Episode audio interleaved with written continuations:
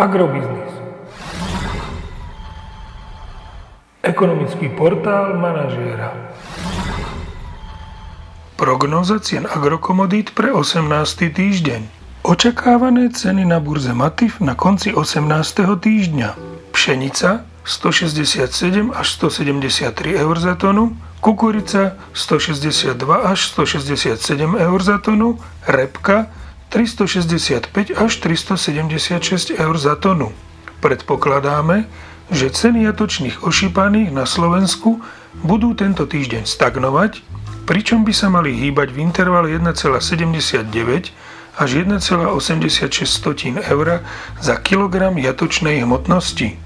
Očakávané ceny surového kravského mlieka na Slovensku skorigované na 3,7 % tuku a 3,3 % bielkovín sú na máj 33,85 eur za 100 kg, a po korekcii na reálny obsah mliečnych zložiek by mala byť nákupná cena na máj 33,25 eur za 100 kg.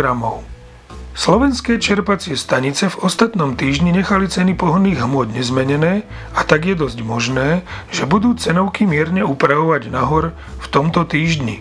Cena benzínu Natural 95 by mala vzrásť podľa našich prepočtov na 1,42 eur za liter, a cena nafty by mala stúpnuť na 1,295 eur za liter. Podrobnejšie informácie nájdete v aktuálnej prognóze na portáli Agrobiznis.